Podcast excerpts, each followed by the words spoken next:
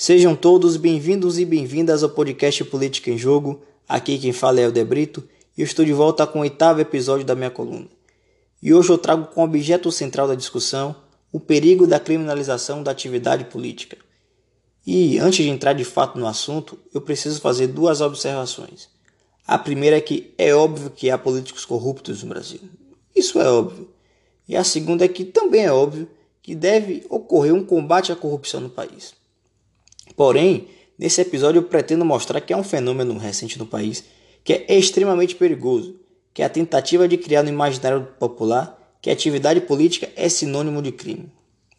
Dito isso, há hoje, na maioria da população, um sentimento que, se você for uma grande figura com influência em alguns setores da sociedade, qualquer que seja seu ato supostamente criminoso, você irá sair impune. E é um sentimento fundamentado porque o que não falta é exemplo de impunidade por todo o país, principalmente com grandes figuras.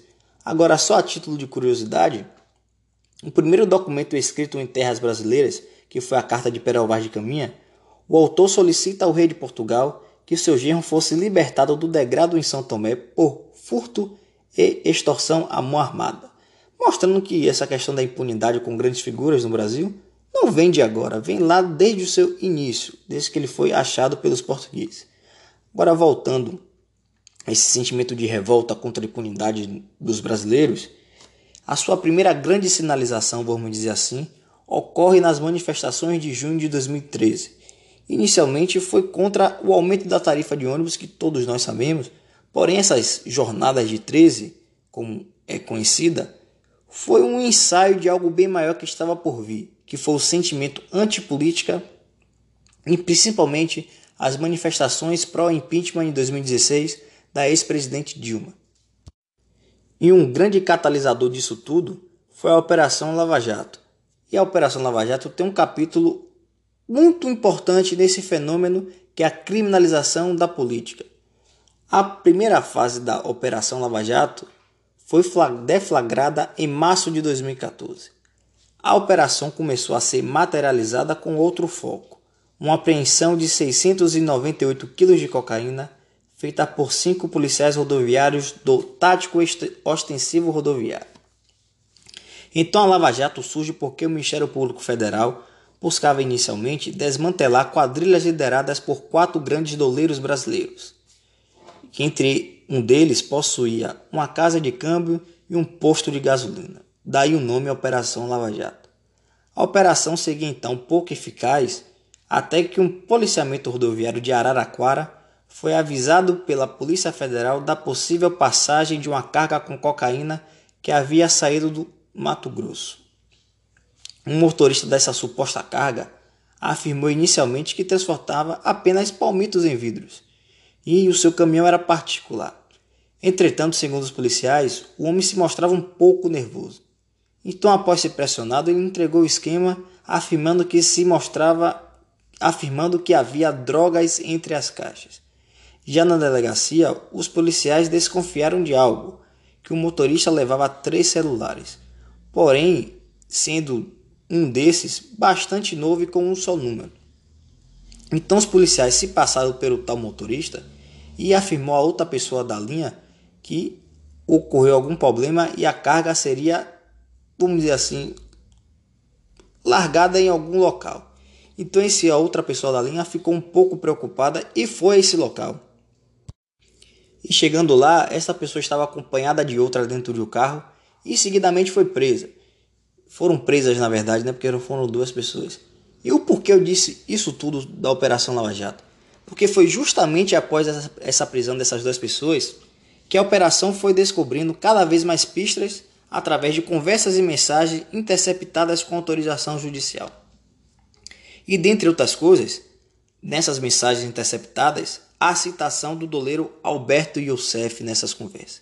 E justamente o Youssef seria o ponto de partida que levaria aos desvios da Petrobras porque tornou-se réu confesso negociou com o Ministério Público uma delação premiada, entregando empresas, agentes públicos e desvendou o modus operandi do sistema da corrupção na Petrobras.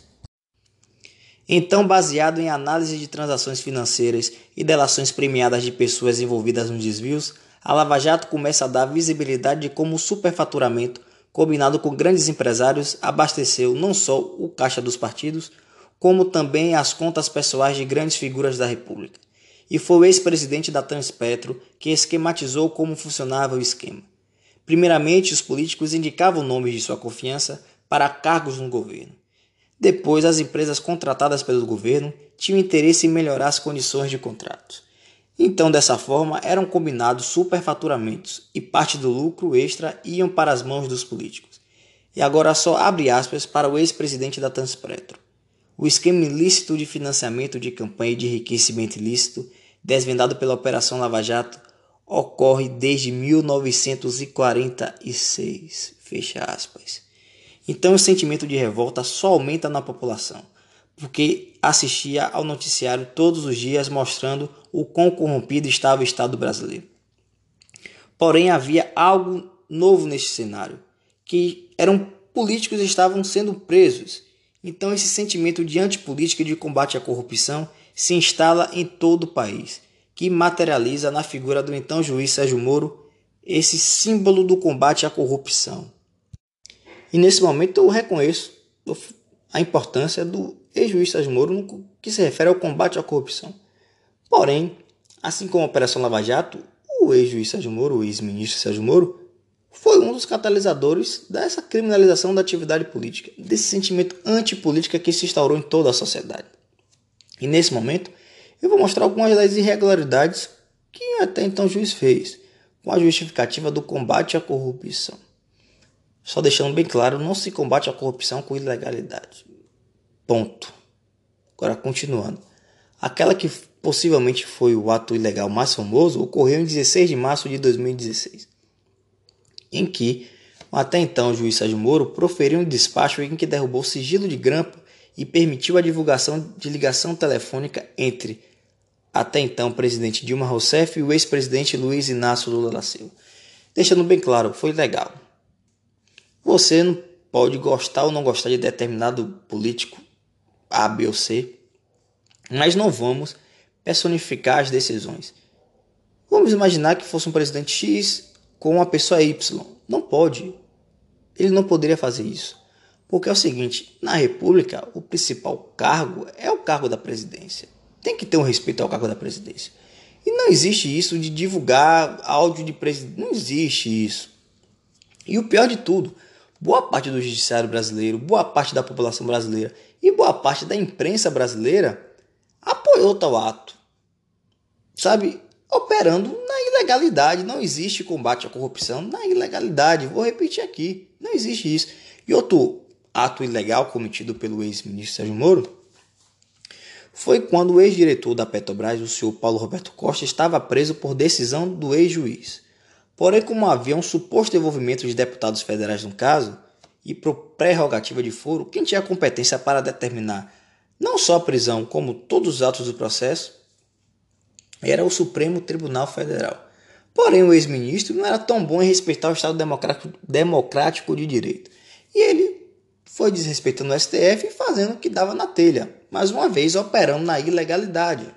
Não se, vou repetir, não se combate a corrupção na ilegalidade.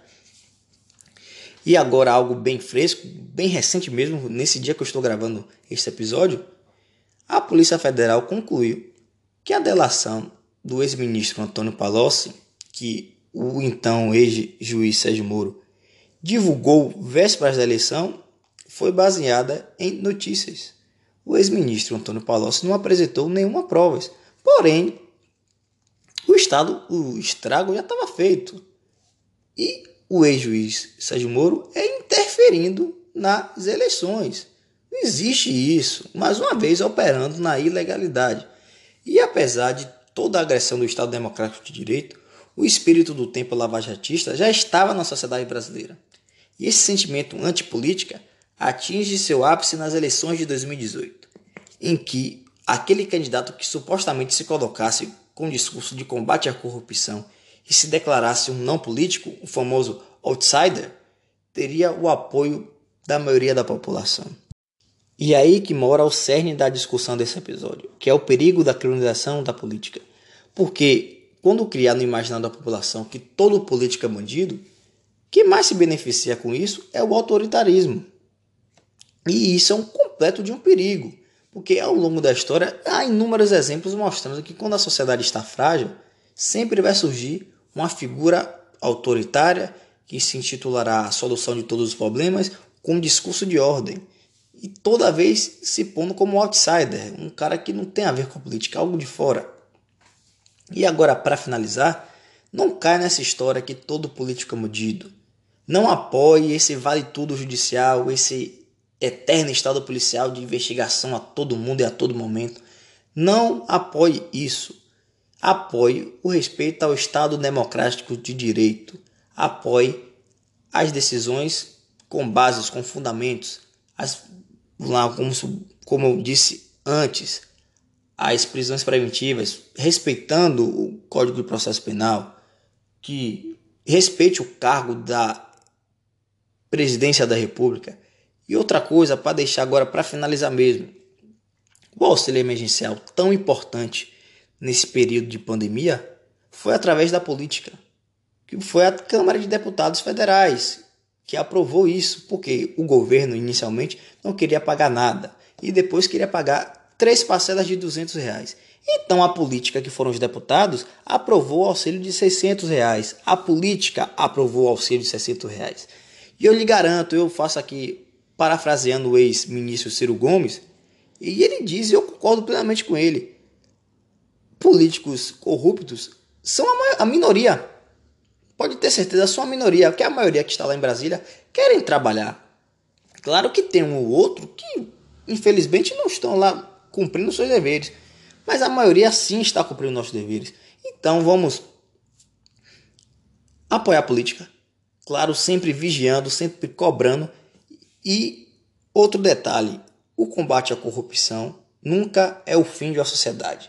O combate da corrupção é um meio para que o fim seja uma educação de qualidade, uma saúde de qualidade, uma segurança em que garanta a toda a população um estado de bem-estar.